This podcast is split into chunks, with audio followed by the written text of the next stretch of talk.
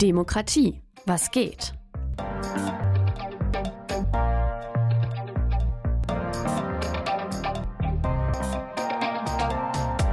Das Podcast-Projekt des offenen Kanals Westküste zur Kommunalwahl 2023.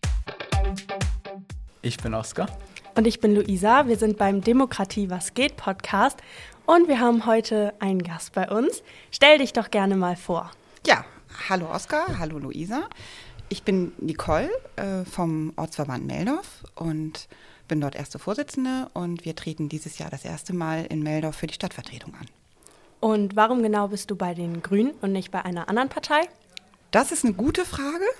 ähm, tatsächlich, als ich mir damals überlegt habe, dass ich mich engagieren möchte, dass ich Dinge bewegen möchte, habe ich mich natürlich umgeguckt und habe dann festgestellt, dass die Grünen eigentlich all das machen, wovon andere nur reden oder was andere vielleicht labeln, aber die Grünen tun es und setzen es schon soweit irgend möglich aktiv um. Das ist nicht nur, bei den Grünen heißt es ja immer Umweltschutz, Klimaschutz, ja, das auch, aber es gibt noch ganz viele weitere Themen, wie beispielsweise Gleichstellung, und, und solche Sachen.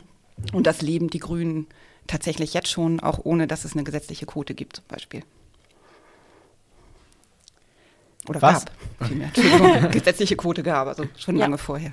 Was machen Sie in den, innerhalb der Partei und was sind Ihre Aufgaben? Du kannst mich gerne duzen, Dominik. Ja, Ähm, was mache ich in der Partei und was sind meine Aufgaben?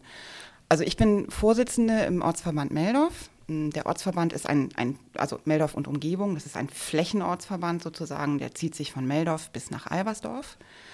Und meine Aufgaben sind ja eigentlich so Ansprechpartnerin sein für die Mitglieder, die wir haben, die Mitgliedsversammlungen organisieren, vielleicht auch mal eine Veranstaltung organisieren, ähm, für Fragen zur Verfügung stehen, all solche Dinge. Also es ist so ein bisschen so, ich sage ganz gerne, so ein bisschen die Schäfchen auch zusammenhalten und ähm, auch neue Mitglieder gewinnen natürlich.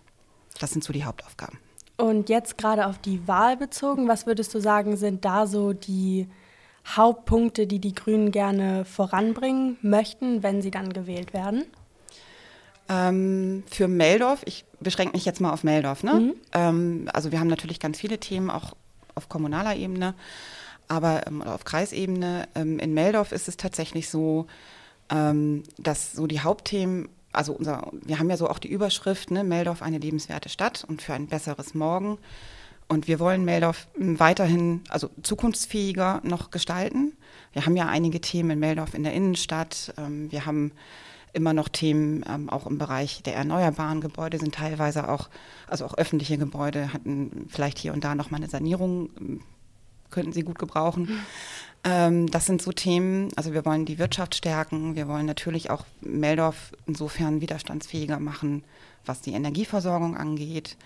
Ähm, uns ist auch wichtig, dass wir halt ne, in der Mobilität vorwärts kommen und zwar nicht nur in der individuellen, also nicht nur im Pkw-Verkehr, der ist hier nach wie vor noch angesagt, das ist völlig klar, aber es ist halt die Frage, wie, wie gestalten wir den Verkehr zukünftig.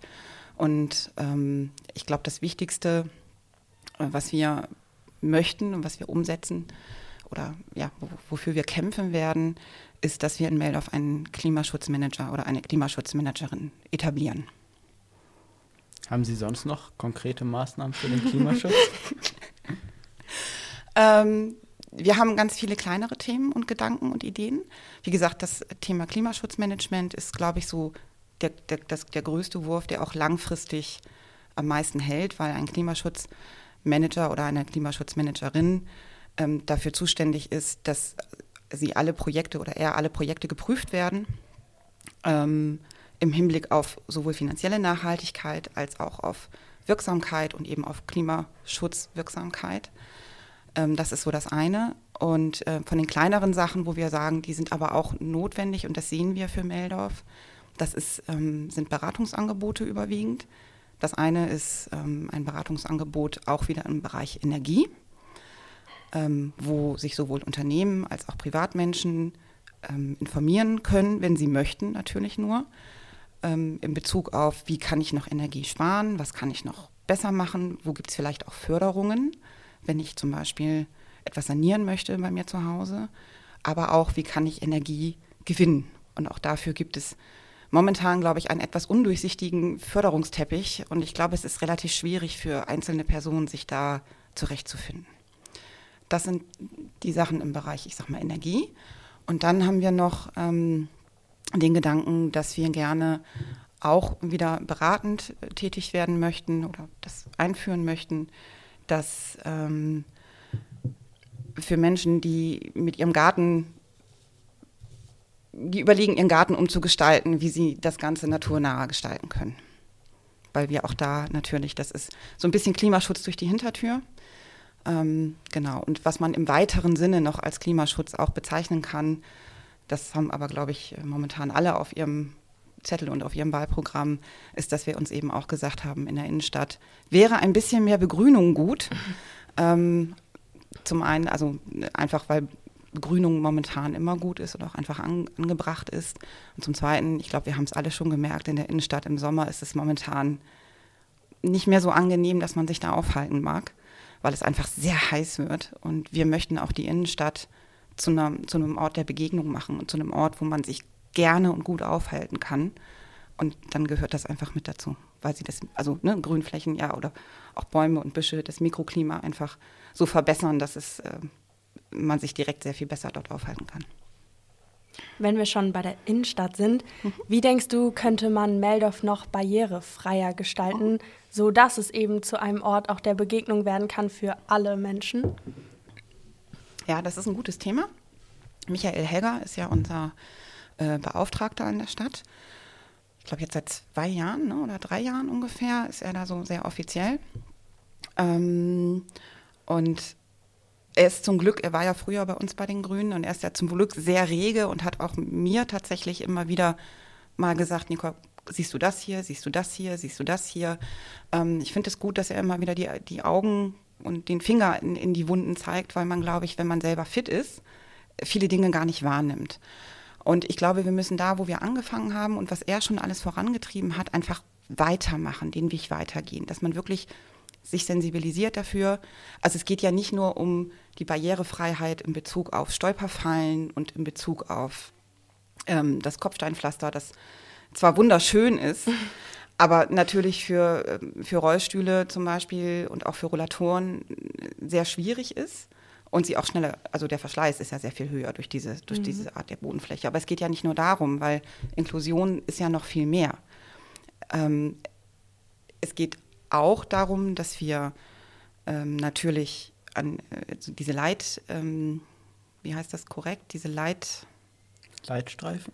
für die, genau, für, für Menschen, die halt erblindet sind, ähm, etablieren, da wo es notwendig ist oder da wo es auch sinnvoll ist natürlich. Das ist ein Thema. Dankeschön, Dominik. Äh, das ist ein Thema. Und ähm, es geht aber auch darum, dass man, wenn man Veranstaltungen hat oder öffentliche Sitzungen, ähm, was macht man? Die sollen ja auch zugänglich sein für, für Menschen, die, die gehörlos sind. Es wird ja in den Sitzungen immer nur gesprochen. Das ist eine Überlegung, wie macht man das? Zeichnet man das auf? stellt es dann öffentlich, ist da wieder nicht geholfen. Also das, das sind schon so Überlegungen, wie kann man alle Menschen auch einbinden.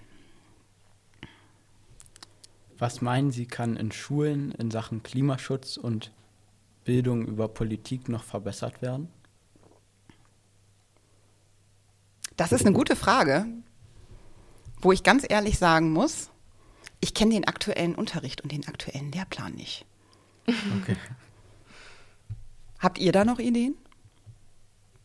Also ich glaube, so Aufklärung über Klimaschutz ist schon eine Sache, die mir in meiner Schullaufbahn bis jetzt noch nicht so oft begegnet ist. Mhm. Also natürlich mal so ähm, im Biologieunterricht eben, wie wichtig äh, Pflanzen sind und so weiter, natürlich mhm. in dem ganzen Zusammenhang.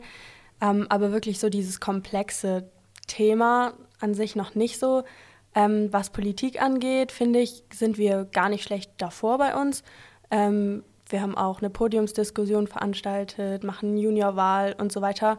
Ähm, da passiert schon recht viel und ich finde, uns wird schon gut die Möglichkeit gegeben, ähm, uns zu informieren. Natürlich kann man es irgendwie immer noch mehr machen. Ich denke zum Beispiel, dass WIPO-Unterricht deutlich früher schon beginnen sollte, ähm, und nicht erst ab der, was ist das, achte Klasse? Achte, ja. ja. Das wäre zum Beispiel so ein Punkt. Ähm, aber da kann man natürlich hier auf äh, Kommunalebene nicht so viel dran drehen. Genau, das ist eher eine, eine Ländersache, ne? Aber ja. es ist ja trotzdem spannend, das auch mal zu hören. Ähm, wir waren vorhin ja schon mal bei Klimaschutz und gerade eben auch nochmal. Ähm, was hältst du davon, Demonstrationen zum Beispiel wie Fridays for Future zu nutzen, um sich zu engagieren und sich für seine Meinung stark zu machen? Demonstrationen finde ich gut, weil wir sonst, glaube ich, noch nicht so weit wären ohne Fridays for Future, bin ich ganz ehrlich. Ich glaube, es wäre ein Nischenthema geblieben und es ist nur so in diese breitere Öffentlichkeit und auch, dass sich andere Parteien für das Thema öffnen. Ich glaube, dass Fridays for Future da ganz viel ähm, bewirkt hat, was das angeht. Also es ist ja auch jetzt so, wenn man jetzt durch Meldorf geht und man sieht die Plakate der anderen Parteien, dann denkt man so, Mensch, so viel Klimaschutz auf allen Plakaten. Das war, glaube ich, vor fünf Jahren noch nicht so. Ähm, also von daher, ich finde das gut, wenn Schüler und Schülerinnen das Demonstrationsrecht für sich in Anspruch nehmen und auch ihre Meinung äußern. Wie sieht das mit so radikalen Demonstrationen aus? Also mit Kunstwerke mit Tomatensauce bewerfen oder sich an Straßen kleben und solche Sachen? Also man muss natürlich immer gucken. Ne? Das, ähm, ja, das ist medienwirksam, deswegen hat es eine Wirkung. Trotzdem bleibt es A, Sachbeschädigung oder Verkehrsbehinderung oder, oder, oder. Da wäre ich ein bisschen vorsichtig und ich glaube auch, dass das nichts ist, was man ähm, tatsächlich zu lange machen sollte. Ich, ich, also es, ist, es geht einfach darum, es gibt ein Demonstrationsrecht und es gibt eine Form, wie die Demokratie auch Proteste und Meinungsbildung zur Verfügung stellt. Dafür gibt es ja Mittel. Wenn wir über Sachbeschädigung reden und so weiter, dann wird es einfach schwierig, weil auch rechtlich relevant. Und ähm, würde davon absehen. Aber klar, es ist medienwirksam, von daher kann ich es ein Stück weit nachvollziehen, weil ich glaube, dass wenn man einfach eine Veranstaltung macht zu diesem Thema, das vielleicht nicht so medienwirksam ist. Also von daher kann ich nachvollziehen, dass man sagt, naja, wir machen das, um Menschen wachzurütteln und so weiter und so weiter. Trotzdem ist es einfach kein probates Mittel. Gibt es Dinge, die Sie auf kommunaler Ebene gegen Fachkräftemangel tun können? Es gibt tatsächlich ganz viele Dinge, die man tun kann. Ähm, das eine ist, da ist jedes Unternehmen für sich gefragt und da ist man vielleicht in der Politik ein bisschen gefragt, da Anregungen zu geben. Ähm, ist das Thema, also ich stelle immer wieder fest, ich bin ja selber auch Arbeitnehmerin, ich stelle selber immer wieder fest, dass viele Dinge sehr manuell gemacht werden, die eigentlich ein Tool sehr viel besser könnte und sehr viel schneller. Das heißt, man könnte eventuell dadurch Arbeitszeit einsparen und dann könnten Menschen diese Arbeitszeit eher mit anderen Dingen verbringen, die nicht, das heißt immer, da wird immer von repetitiven Aufgaben gesprochen. Ne? Also sich ständig wiederholende Aufgaben kann eine Software total gut machen. Ich weiß nicht, ob das notwendig ist, dass man das immer noch alles manuell durchführt. Ich glaube, da sind wir in vielen, vielen, vielen Bereichen noch lange nicht am Ende der Fahnenstange. Und es werden ja auch immer, es kommen ja ständig neue Tools. Das ist ja so. Also das ist so ein Thema. Da kann man natürlich von der Politik her eher beratend zur Seite stehen und Anregungen geben. Ähm, generell ist es, wenn wir von Fachkräftemangel sprechen, ist es so, dass dieser Fachkräftemangel sich verschärft. Und zwar, also er wird noch stärker werden. Das ist einfach klar, wenn ich mir die, die demografische, äh, also die Grafik angucke, dann werden wir weniger Menschen werden in Deutschland. Das werden wir auch nicht mit Zuzug ausgleichen. Es werden immer weniger Menschen im, in dem Alter sein, in dem sie arbeiten gehen. Mm, das wird sich weiter fortsetzen. Das ist jetzt ja schon klar, weil man sieht ja die Geburtenraten. Also das kann man ja sehen. Und auch es, es gibt Studien, die sehr klar belegen, dass das Ganze auch mit Zuzug nicht zu ändern ist. Das heißt, wir werden in Deutschland einen Konkurrenzkampf haben um Fachkräfte in, innerhalb von Deutschland in den einzelnen Regionen. Und das bedeutet, und da sind wir nämlich wieder beim Thema lebenswerteres Meldorf, noch lebenswerteres Meldorf, dass wir Meldorf so attraktiv machen müssen für, ähm, für, für Menschen, dass sie hier leben wollen von sich aus und ihre Arbeitskraft dann entsprechend mitbringen und hier mit zur Verfügung stellen. Okay. hinreichend beantwortet? Ja. Okay.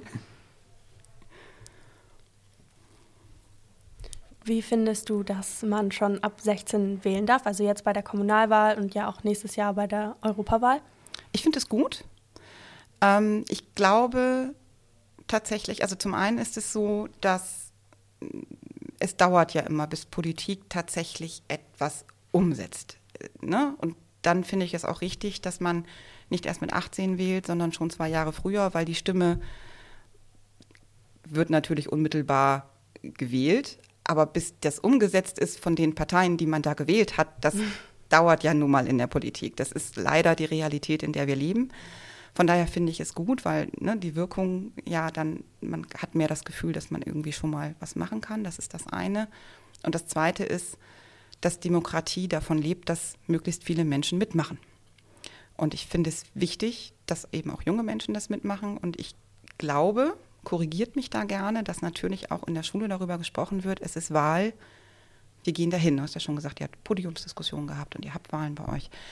Ähm, und ich glaube, dass das auch durchaus hilfreich ist, dafür zu sorgen, dass wir eine hohe ähm, Wahlbeteiligung haben, wenn das schon sehr früh mit anfängt, weil das ist in der Demokratie.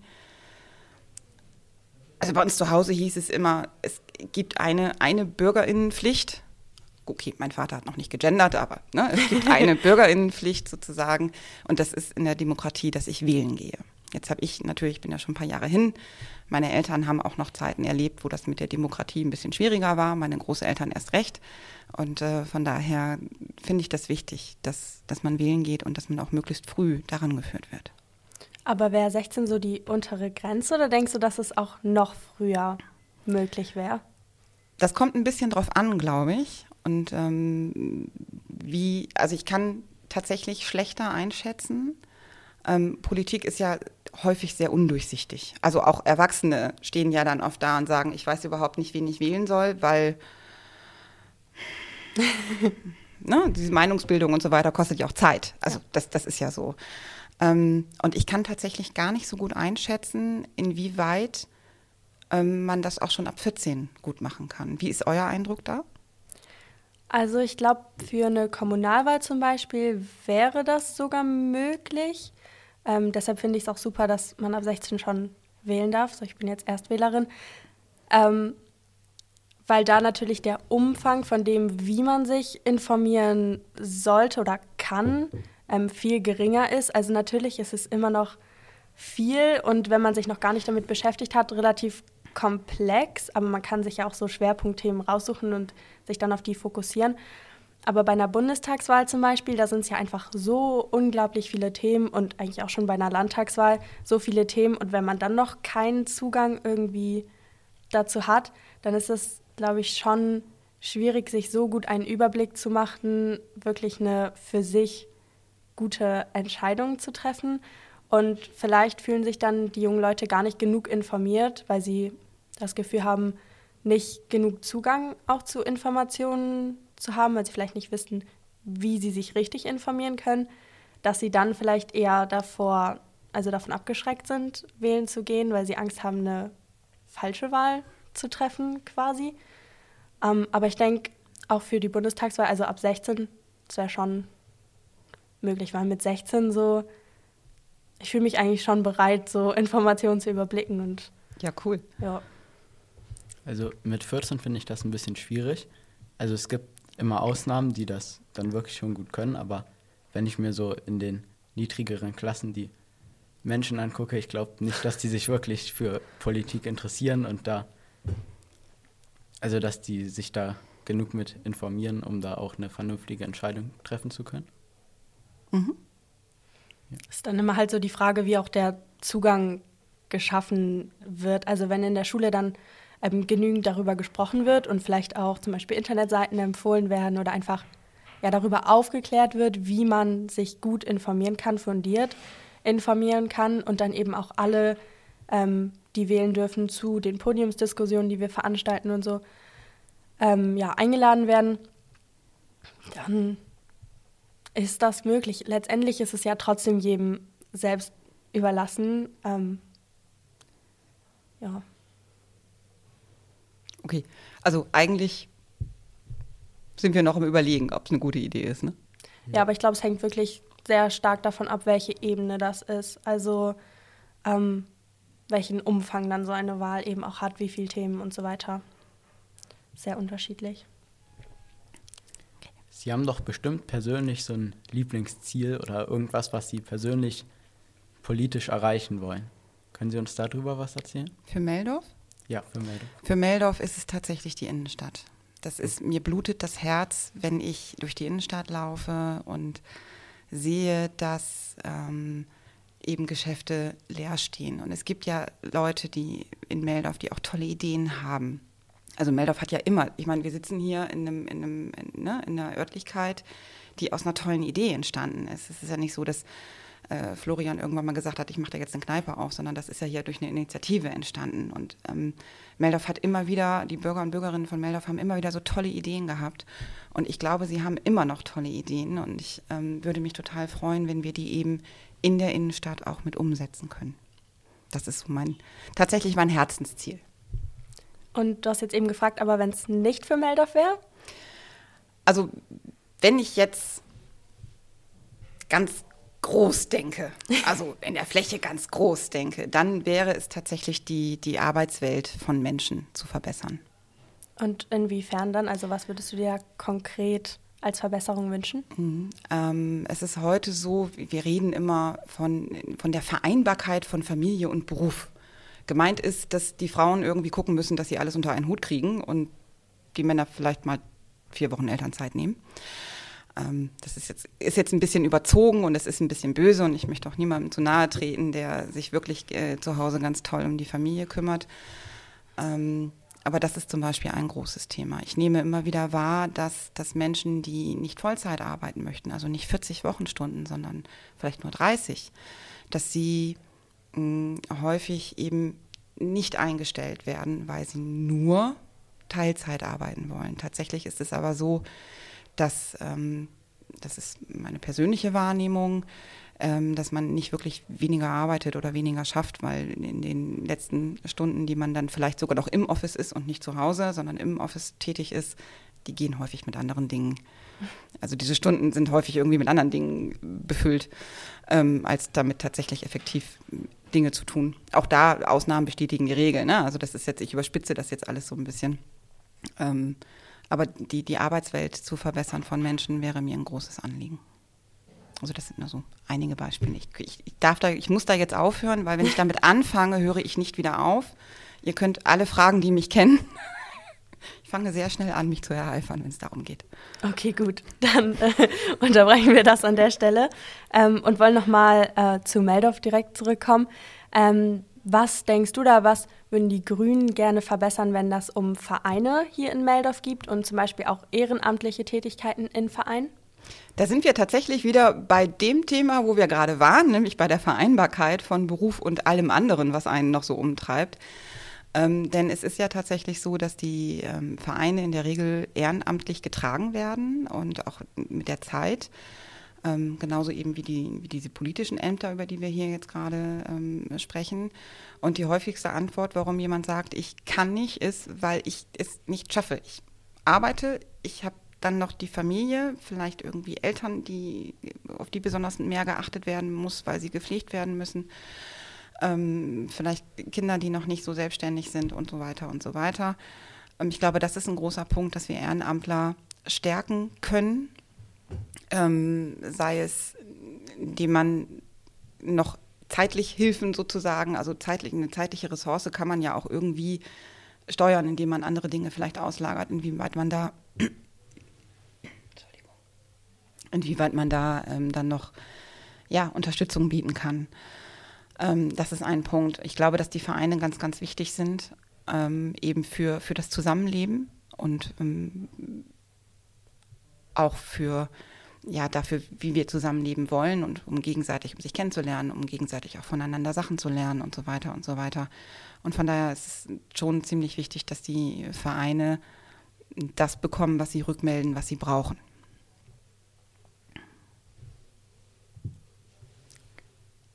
Wenn wir bei Verein sind, ähm, fällt mir spontan immer das Schwimmbad ein.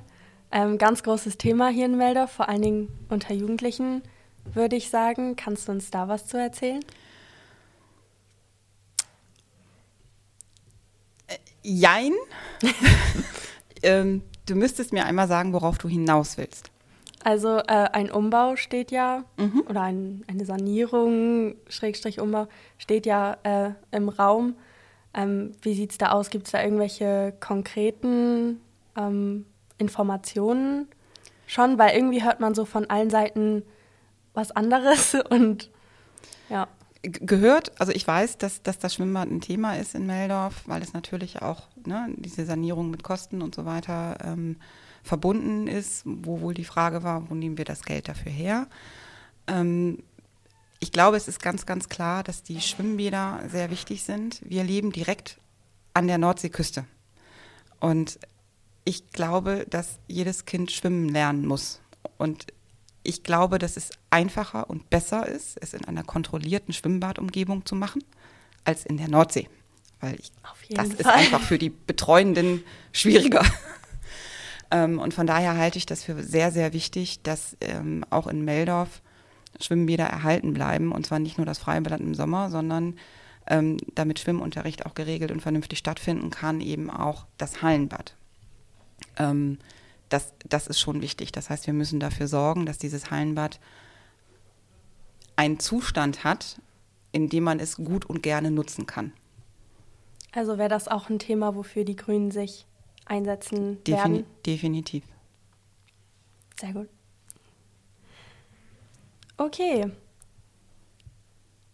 Ah, einen letzten Punkt habe ich noch, bevor wir so ein bisschen zum Abschluss kommen können. Ähm, und zwar die Dithmasia als Ort für Veranstaltungen. Das ist auch was, was ähnlich wie das Schwimmbad so ein bisschen im Raum schwebt. Ähm, und ich habe es bei der letzten Folge schon gesagt, äh, ob ich dann da meinen 18. Geburtstag feiern kann, wenn wir das als ein Ort für Veranstaltungen, den man quasi mieten kann, sei es von Verein oder Privatperson. Aber grundsätzlich mit der also wie das Ganze organisiert werden würde, verwaltet werden würde, das ist ja so ein bisschen die Frage. Gibt es da so ein paar Ideen von den Grünen, die umgesetzt werden würden? Weil ich meine, ähm, die Dithmasia als dann Veranstaltungsort wäre auch ein Ort, wo Meldorfer eben aufeinandertreffen und so weiter. Es ist ja so, dass man die Dithmasia jetzt schon mieten kann, wenn man dort anfragt. Ähm, warum sollte das in zwei Jahren nicht gehen? Also ja, ich weiß, also dass es Pläne gibt, aber ich frage jetzt einfach mal, warum sollte das in zwei Jahren nicht gehen? Das sollte auch in zwei Jahren noch möglich sein. Okay. Gut. Vielen Dank, dass Sie heute da waren. Ich danke euch für eure Fragen. Demokratie, was geht, findest du überall da, wo es Podcasts gibt. Und wenn du jetzt keine Folge mehr verpassen möchtest, dann lass uns gerne ein Abo da.